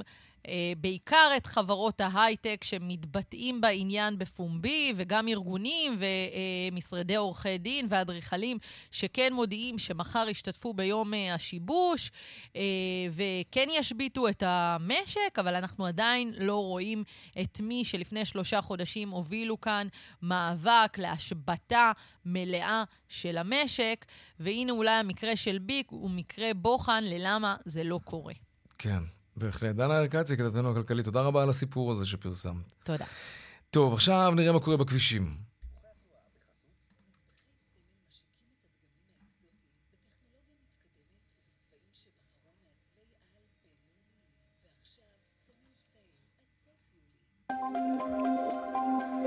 טוב, בדרך שש צפונה יש עומס ממחלף נשרים עד בן שמן ומנחשונים עד ניצני עוז לכיוון דרום, עמוס מנחשונים עד בן שמן. באיילון צפונה עמוס ממחלף חולון עד ההלכה ודרומה ממחלף רוקח עד לגוארדיה. בדרך החוף צפונה עמוס מגעש עד נתניה.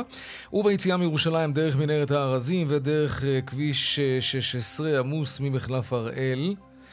אמ, עד מחלף הראל, סליחה, כן, ודרך תל אביב-ירושלים, עמוסה מקיבוץ גלויות עד מחלף שפירים. עדכוני תנועה נוספים בכאן מוקד התנועה, כוכבי 9550, זה הטלמסר שלנו, אבל לא רק שם, גם באתר של כאן וביישומון של כאן. הפסקת פרסומות, ומיד אנחנו חוזרים עם עוד צבע הכסף וגם עדכונים מהכנסת כמובן. מיד חוזרים.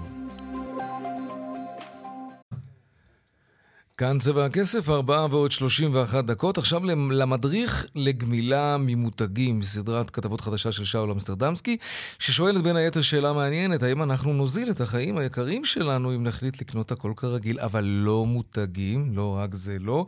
הנה קטע מהפרק הראשון שישודר היום בחדשות הערב בכאן 11, הנה. זה לא שאנשים לא יודעים שיש מוצר יותר זול, הוא עומד להם מול העיניים על המדף, נכון? זה לא שהנושא חמק מהם לחלוטין. בולי איתי. אני קונה אחד, אני ארחם עליו. כל פעם שאתה הולך לסופר, אתה עושה תחרות על כל קטגוריה. מחדש. אתה לא חייב, אתה... אתה, you are not a machine. ארגזליות אוסם, אסור, רבע לשבע, עילית, אסור. בסדר? לא. לא. אוריו. אתה יכול לקחת מה שאתה רוצה. של מי זה אוריו? אתה מחליט לא לנסות. זה של דיפלומט. לא. וזה בסדר, אתה, אתה, אתה לא מקולקל באיזשהו מובן שאתה לא מנסה, כי יש עלות לנסות. אבל רגע, יש לך פה אופציה. יש ריו. זה כמו אה, אדידוס. תקשיב, זה כאילו סיני. ניצחנו, אני קונה לילד שלי. אני לא אוכל את זה, אבל נראה אותו. שאול אמסטרדמסקי, שלום. שלום יאיר. תרמת את גופך ואת ביתך נראה לי למען המטרה הזו. תרמתי, תרמתי, כן, תרמתי. זה היה ניסוי של שבועיים, זה היה מאוד כן. משמעותי. עם מה נתחיל? עם החיסכון או עם הטעם? אמ, החיסכון הוא עניין אה, מורכב. אה, הטעם, אני חייב להגיד לך, כן. אתה יודע, אנחנו, אני לא אדבר בשמך, אני בן 43 תכף, ואתה יודע, כל חיי רגיל לקנות את אותם מותגים ולשתות את אותו חלב ואת כן, אותו כן. קוטג' וזה. אנחנו לא רחוקים כל כך, וגם אני לא, יכול להזדהות סבבה. עם המשפט הזה. ואחרי שבועיים שאני בכוח קונה דברים אחרים, בכוח, עם ניסוי, אתה יודע מה קרה לי? מה קרה? התרגלתי. זה נורא מהר. טעם נרכש, מה שנקרא. מהר. ממש ככה. ואז שאלת שואלת את עצמך, רגע, מה קורה פה? למה אני כאילו 40 ומשהו שנה ככה עם אותו דבר, בלי שניסיתי בכלל את האופציות האחרות, או כמעט שמעולם לא ניסיתי את האופציות האחרות? למה זה ככה? נכון. זה מה שניסינו להבין בסדרה הזאת, להבין למה זה ככה, מה אנחנו יכולים לעשות בשביל לשנות את זה, ומה נרוויח מזה. ופה אני מתחבר לחלק השני של השאלה שלך, האם זה באמת יותר זול. אז אני רוצה לפרק את זה לשניים. בעיקרון זה יותר זול. אה, אם, אתה יודע, משרד הכלכלה עשה את ההשוואה הזאת, כשאתה נכנס לסופר, לא משנה איזה סופר. אם אתה תיקח סל ממותג, או את אותו סל לא ממותג, הפער במחיר יכול לנוע בין 20 ל-30 אחוזים, תלוי בסופר. ככל שהסופר הוא יקר יותר, ככה פער גדול יותר. מצד שני, יש דברים שאתה רוצה לקחת, וזה יצרנים קטנים ממש, המחיר לעיתים יהיה אפילו יותר יקר מהמותג שאתה מכיר. כי זה יצרן קטן, אין לו יתרונות לגודל, אין לו מערך הפצה משלו וכולי וכולי, ואז אתה בעצם בבעיה. אתה רוצה את היצרן הקטן, אתה לא רוצה לתמוך בגדול. אתה רוצה לחזק את הקטן שיוכל להתחרות בדיוק. בגדול, כן. בדיוק, ואתה מוצא את עצמך עם מחיר יותר גבוה, ברוב המקרים אתה לא תיקח אותו. וככה, וככה אנחנו נתקעים בעצם עם אותם שלוש, ארבע, חמש חברות מזון גדולות שאנחנו נותנים להם את רוב הכסף. זה מדהים אגב, עשר קבוצות המזון הגדולות בישראל, יותר ממחצית מהסל שלך הולכת אליהם. נתון שהוא פי שניים ממדינות אחרות שאנחנו משווים אליהן, מטורף. טוב, אני חייב לשתף אותך שלפני כמה חודשים התחלתי אה, גם כן לקנות רק מותגים פרטיים. אה, בחיסכון שלי זה, זה בערך 15% מסכום הקנייה, שזה מאוד משמעותי בקנייה השבועית. כן, כן. כן, כן, זה יפה. אבל אז גיליתי שהמותגים, אלה שאני כבר אה, רגיל כבר למעלה מ-40 שנה לקנות אותם, הורידו מחיר בהרבה מאוד מקרים. ובשביל פער של שקל, שקל וחצי, אמרתי, חזרתי למותג המוכר והאהוב, ואני, כן. ואני יודע שזה דבילי ומטומטם, כי, כי לא הייתה שום בעיה עם האורז או הקינוע או החלב הלא ממותגים, אבל משהו ישר משך אותי לשם, ו- ואני תוהה כן. למה. למה חזרתי? למרות שזה הפער הוא רק שקל. אז, אז אמרתי, אז אני חוזר לשם, למה? אז, אז יש לזה כמה הסברים. דבר ראשון, אה, אה, מאמצי שיווק, מבצעים, פרסומות בטלוויזיה וכולי, זה- יש לזה כוח אדיר, זה עובד.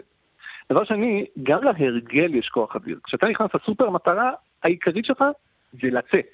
כמה שיותר מהר, ורצוי בשלום. כלומר, לקנות דברים שאתה יודע שבני הבית לא יהרגו אותך שקנית אותם. איך עכשיו תריב עם הילדים שהבאת להם דגני בוקר לא ממותגים, כי זה יותר זול בשני שקל, אין לך כוח על זה. ולכן, יש פה המון המון כוחות שפועלים נגדנו ובעצם שולחים את היד למותג. אבל שוב, ברגע שאתה מכריח את עצמך לעבור למשהו אחר, אשכרה נוצר לי הרגל, אני לא רוצה קצת לעשות ספוילרים לסוף, אבל לא, אחרי אל שבועיים. את הדבר הזה, כן. אני מצאתי את עצמי במכולת עושה השלמות, והיד פתאום נשלחה אוטומטית זה למותג מדהים. אחר. זה ששבועיים אני כבר רגיל לקנות אותו. אז זאת אומרת, להתעקש, אתה אומר. חינוך כן, מחדש. חינוך לגמרי, מחנות חינוך מחדש. אה, אה, זה באמת מאפיינים של גמילה, איך שאתה מתאר את זה, וכשהגמילה מצליחה, זה סיפוק אדיר. כן, זה נכון. הסדרת הכתבות מתחילה להיות משודרת מהיום, בכאן 11 בחדשות הערב כמובן. שאול אמסטרדמסקי, תודה רבה. תודה יאיר, ביי. להתראות. טוב, שוק הדיור ממשיך לשקוע.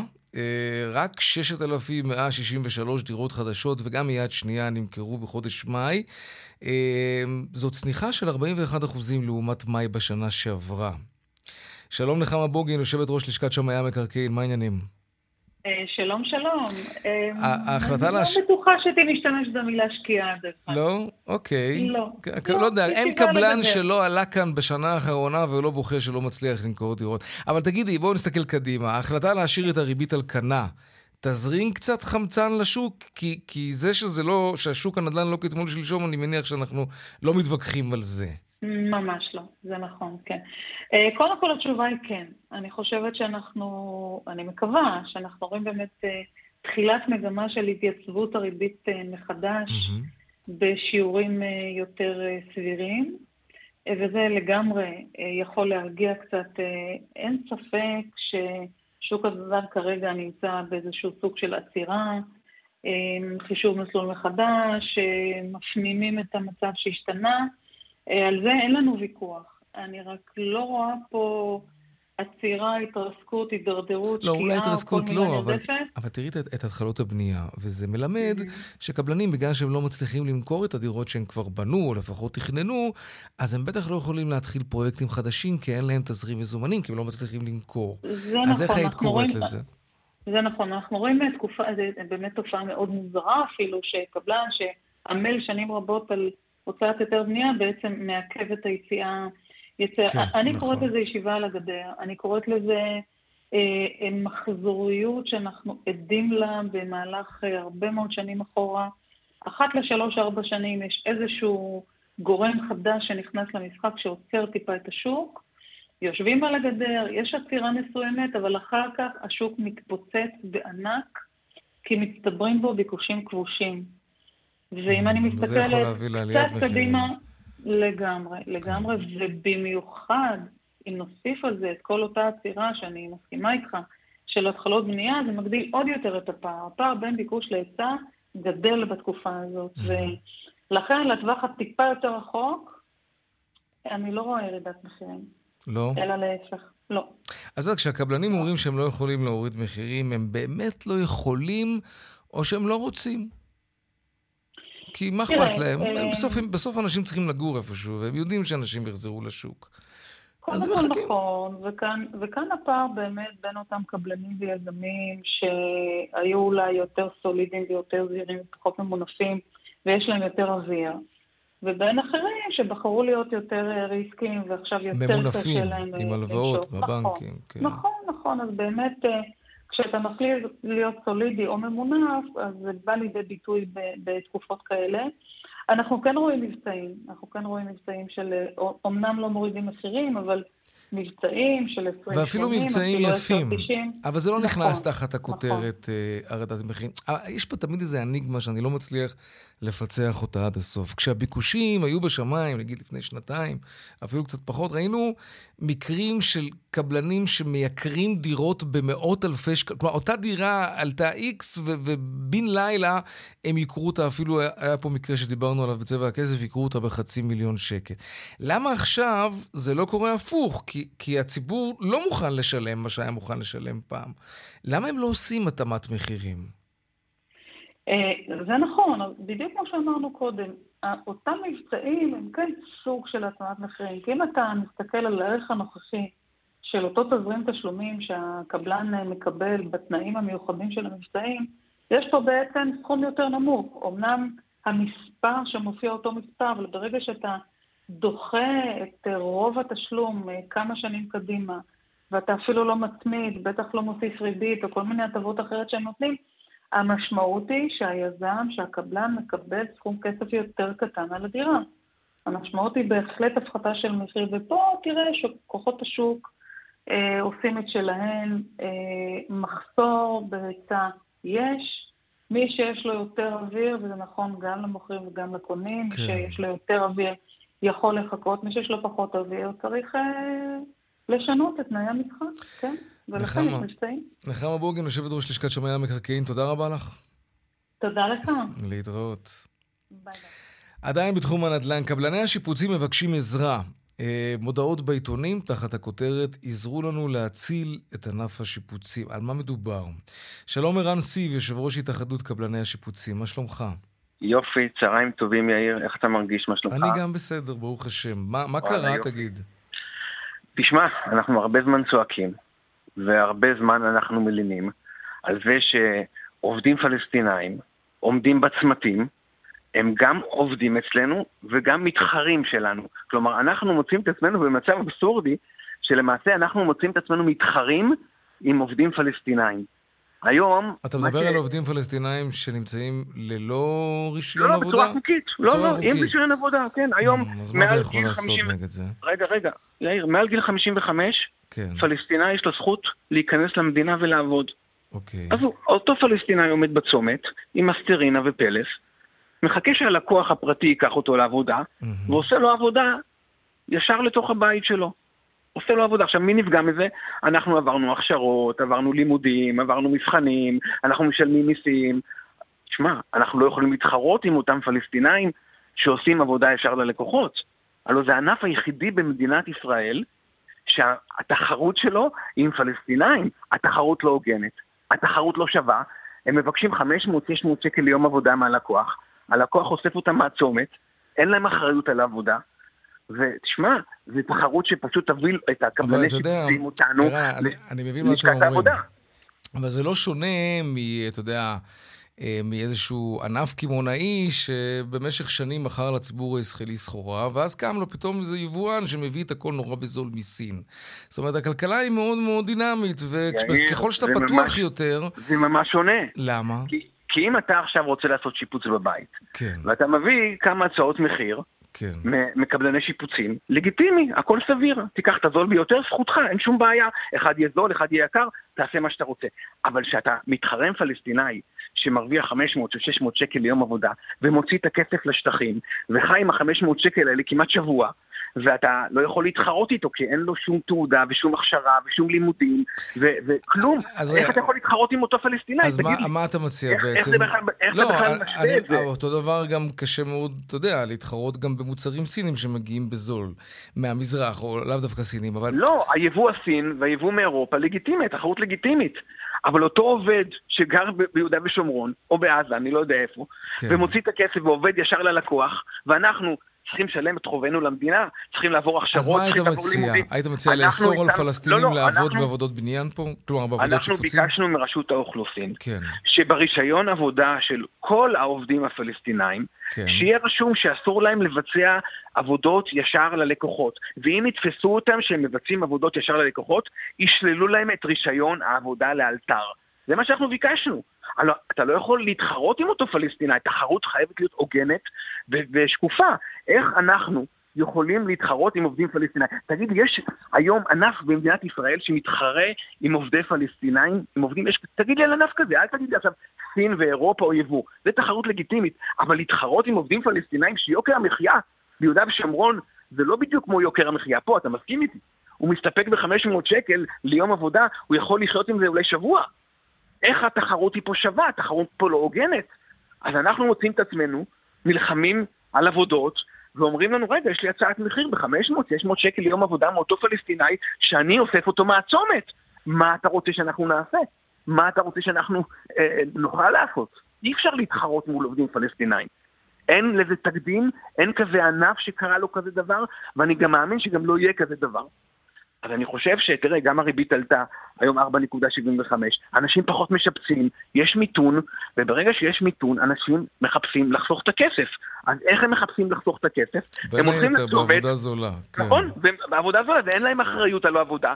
לך תדע מי זה העובד הזה. כן, אבל מצד. שני, אני מניח שהציבור הישראלי גם מאוד נרתע עכשיו אולי מעובדים פלסטינים, בגלל המצב הביטחוני מסביב. יש לאנשים קצת פחד. אז זה נכון זה משחק-. זה משחק לטובתכם, אני מניח. זה נכון מה שאתה אומר, אבל לפעמים, תדע לך, אותו בעל דירה שרוצה לחסוך כסף, גם לא מסתכל על הסיכון הביטחוני ולא מסתכל על שום דבר אחר, הוא רוצה לחסוך את הכסף, כי עולה לו הרבה פחות כסף, ואז הוא גם מסתכן, גם אין לו אחריות, אבל מי נפגע מזה הכי הרבה? ואנחנו, קבלני שיפוצים, היום תדע לך, החוק קובע שעל כל עבודה מעל 47 אלף שקל, אנחנו, קבלני שיפוצים, צריכים הכשרה, צריך לימודים, צריך לעבור מבחנים, צריך... כל הדברים האלה זה עלויות כספיות. אתה מבין, הביטוחים עולה לנו כסף, כן. דלק עולה לנו, הכל עולה לנו כסף. עכשיו אנחנו צריכים למצוא את עצמנו מתחרים עם עובדים פלסטינאים, והיום תדע לך, גם פעם אתה שאלת אותי, ערן, אתם בדרך כלל עובדים, לא נעים לי לשאול אותך, אתם עובדים ככה וככה. היום תדע לך, המצב השתנה, אה, יאיר. אנשים משלמים בביט, משלמים בנייד, משלמים הרבה בכרטיס אשראי. כמעט ואין היום לאנשים בכיס כסף מזומן. וזה גם אה, מעיד על ענף השיפוצים. אבל אנחנו צריכים לשמור על עצמנו שהתחרות תהיה הוגנת. אנחנו לא יכולים להתחרות עם אותם עובדים פלסטינאים. אז צריך למצוא לנו פתרון, כי אם לא אנחנו, נהיה מובטלים מחר בבוקר. ערן סיב, יושב ראש התאחדות קבלני השיפוצים, שיהיה לכם בהצלחה. תודה רבה, יאיר. הסברת היטב את המצוקה. אוהב אותך, יאיר. תודה. ביי. להתראות, ביי ביי. ביי ביי. קצת דיווחי תנועה ופרסומות.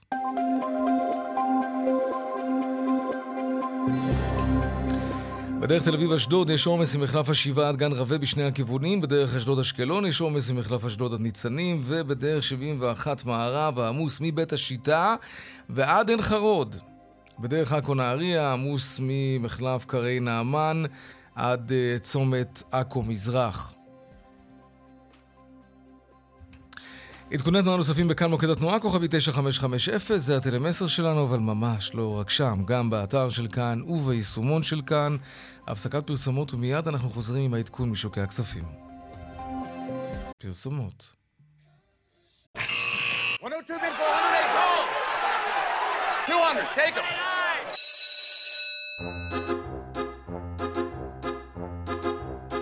שלום רואה החשבון אמיר אייל, יושב ראש אינפיניטי, מה העניינים? שלום יאיר, אחר הצהריים טובים. איך הבורסה הגיבה לעצירת הריבית ולחקיקה שצפויה הלילה בכנסת, מה?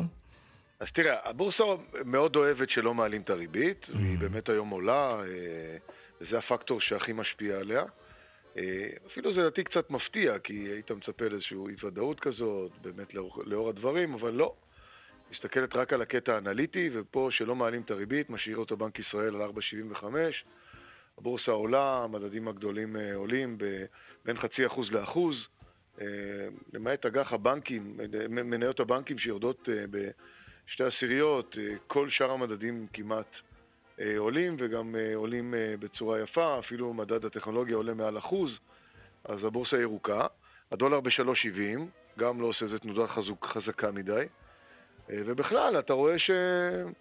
עם מחזור לא גדול, השוק עושה חיובי, אחרי תחילת שבוע פחות טובה של אתמול. מה שחשוב זה המדדים האנליטיים, הריביות, הצמיחה, וכאן התחזית היא עדיין טובה. בנק ישראל מדבר על תחזית של 3% צמיחה בשנה הבאה.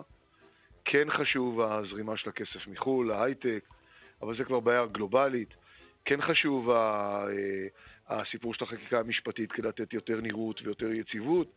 אבל במהות, בבסיס, לא רואים איזה דברים משמעותיים אה, לרעה, שזה לפחות, זו הנקודת מבט של בנק ישראל, והשווקים מגיבים בהתאם. אתה רואה את השוק היום בארץ, אה, בדולר ובמניות מגיבים חיובי, גם באג"חים, גם באגרות החוב. כן, טוב, איזושהי אספקה של מצב רוח טוב. אבל זה לא אומר כלום, אנחנו בתוך תקופה תנודתית מאוד. כן, זה, זה לא רק פה, זה, זה בעולם, נכון. עם מלחמות באירופה והצטיידות אה, צבאית, וזה אומר ששוק האנרגיה העולמי משתנה. פה אנחנו דווקא ביתרון מאוד גדול עם גז ונפט ישראלי שיוצא החוצה מהמאגרים הללו. והיום התבשרנו גם שאנחנו, אה, עוד מתקן התפלה מאוד גדול יהיה, ומתוכו ניתן לירדנים כפול מים. וזה נותן אה, עומק ויציבות ליחסים שיש לנו עם הירדנים.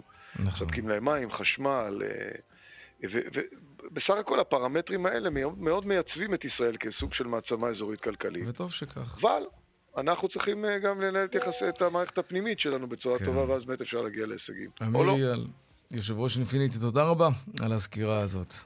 תודה, תודה. להתראות. עד כאן צבע הכסף ליום שני, העורך גיא קוטר, בהפקה יעל קטנה שקד ורונית גור אריה, טכנאי השידור אריאל מור ושמעון דוקרקר, במוקד התנועה אהוד כהן בופון. אני יאיר ויינרב, ואת כל הכתבות והמשדרים שלנו, רדיו וטלוויזיה, אפשר למצוא ביישומון כאן בוקס לטלוויזיות חכמות. מיד אחרינו בנימיני וגואטה, נשתמע כאן שוב מחר בארבעה אחר הצהריים. שלום שלום.